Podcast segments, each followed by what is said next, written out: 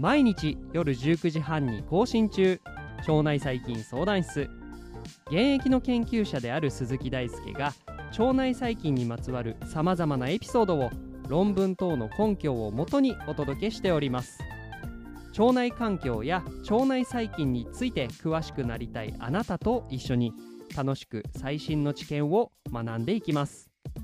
この番組は腸内細菌研究に基づいた医療創薬を推進するメタジェンセラピューティクス株式会社の提供でお送りいたします。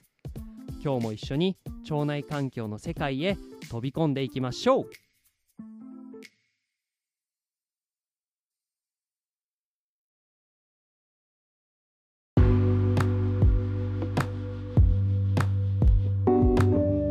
ということで、えー、本日はですねエピソード295ということで腫瘍と新生物についてのお話をしていきたいと思います、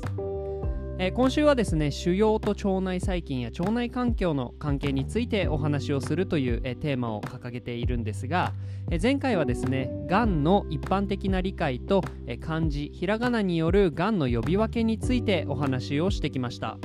で前回お話をしていて、え聞いた方は分かったと思うんですがあまりですね腫瘍という言葉が出てきていません。まあ、というのもですね、えー、がんというのは別名悪性腫瘍ということで実はがんと悪性腫瘍、まあ、腫瘍は同じなんですね。で腫瘍はですね悪性腫瘍の他にも良性腫瘍があるので、まあ、そういうところについて、えー、細かく見ていこうと思います。あとは、えー、腫瘍と、えー、よく、えー、同じ文脈でつくえー、使われている新生物という言葉新しいに生物と書いて新生物ですね、えー、という言葉もよく出てくるのでこちらも合わせて押さえておきたいと思います、まあ、このなんか新生物っていうとすごい SF チックな感じに聞こえるかもしれませんが、えー、しっかりとですね医学用語として、えー、使われていますので、えー、この点もチェックしていきましょう。えー、まずですね、腫瘍という言葉から、えー、お話をしていきます。英語で言うとテューモアと呼んだりしますが腫瘍っていうのは細胞の塊のことを指します。でこれはどういう塊かと言いますと細胞に対して何らかの異常が起こることによって細胞がですね無秩序な増殖を行うことで細胞の塊が生じてきます、まあ、こんな、えー、細胞の塊のことを腫瘍と呼んでいてでより細かく分類すると腫瘍には良性腫瘍と悪性腫瘍が、え、存在しています。で悪性腫瘍は先ほどもお話しした通りひらがなの、え、がんと同義です。では悪性腫瘍と良性腫瘍は何が違うのかということをですねエジンバラ大学のまとめている資料をもとにお話ししていければと思います。で、まあ、細胞の塊すなわち腫瘍の良性悪性を決めるのは何かというとですね、まあ、これ良い悪いという言葉でま直感的にわかるかもしれませんが、まあ、私たちの体に対してま致命的な影響を与えるか否かというところで分かれてきます。で、まあ、この致命的な影響というところでもう少し具体的に踏み込むと浸潤そして転移を引き起こすかというのが一つの大きな観点です。で浸潤とはどういうことかっていうとこの腫瘍の細胞ですね。細胞界の細胞が周辺の組織にまあほつれて広がっていくような現象です。なので例えばあるところに、腫瘍が存在したとして、まあ、細胞の塊が存在したとしてその塊のですね細胞構成している細胞が周りの組織に染み出していくと、まあ、そういうような現象を、えー、浸潤と呼んでいます。まあ、この浸潤の芯は浸るという字なので、まあ、腫瘍細胞が浸透していくところから、えー、結構想像しやすい現象なんじゃないかなと思います。一方の浸潤の、えー、次の転移ですね。転移っていうのは腫瘍細胞が発生した臓器からですね遠隔の臓器に対して移行して、まあ、この腫瘍細胞が定着する現象のことを指しています。よくがんが転移しましたとか、まあ、そういうフレーズで聞くような現象ですね。まあ、例えば大腸がんが、えステージ進行して4とかになって、え転移して、まあ、それが例えば肝臓に移行すると、まあ、この、え現象のことを転移と呼んだりします。でまあ、これら浸潤転移の観点から良性腫瘍と悪性腫瘍について見てきますが良性腫瘍はですね浸潤転移を引き起こさないと考えて良いです。で増殖のスピードが遅くて、え周囲から明確にですね区別できるといった特徴があります。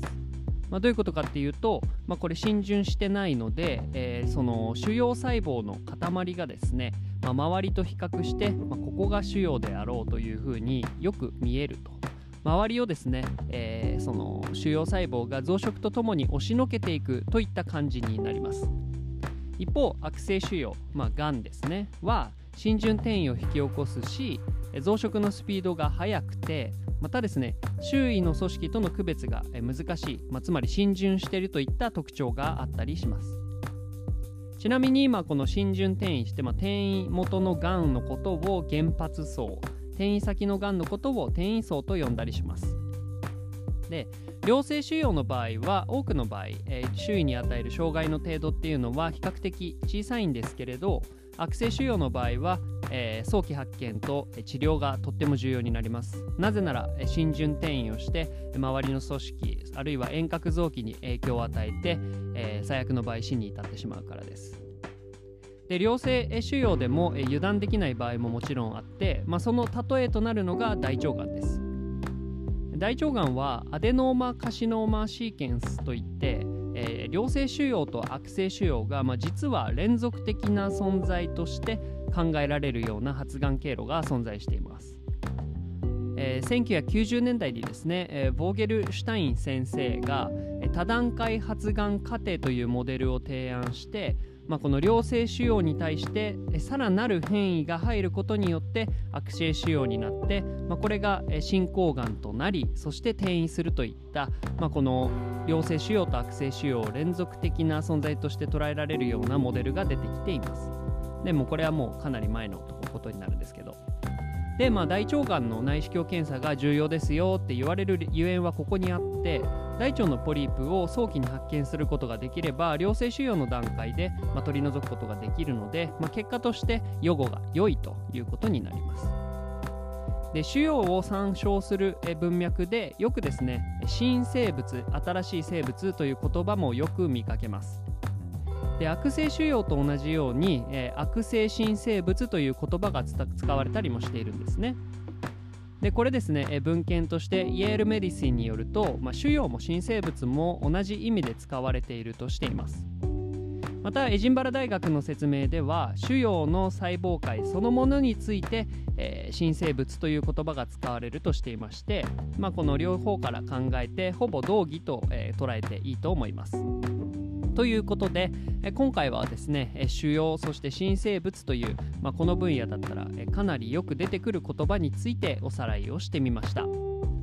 今週はここからですね腫瘍に与える腸内細菌や腸内環境の影響についての研究を、お話ししていければなと思っております。今週もぜひ最後までお付き合いください。腸内細菌相談室では番組に対する感想や質問リクエストを募集しています。Twitter や Instagram、Apple Podcast や Spotify からいつでもご連絡ください。この番組はメタジェンセラピューティクス株式会社の提供でお送りいたしました。それではまた明日お会いしましょう。バイバーイ。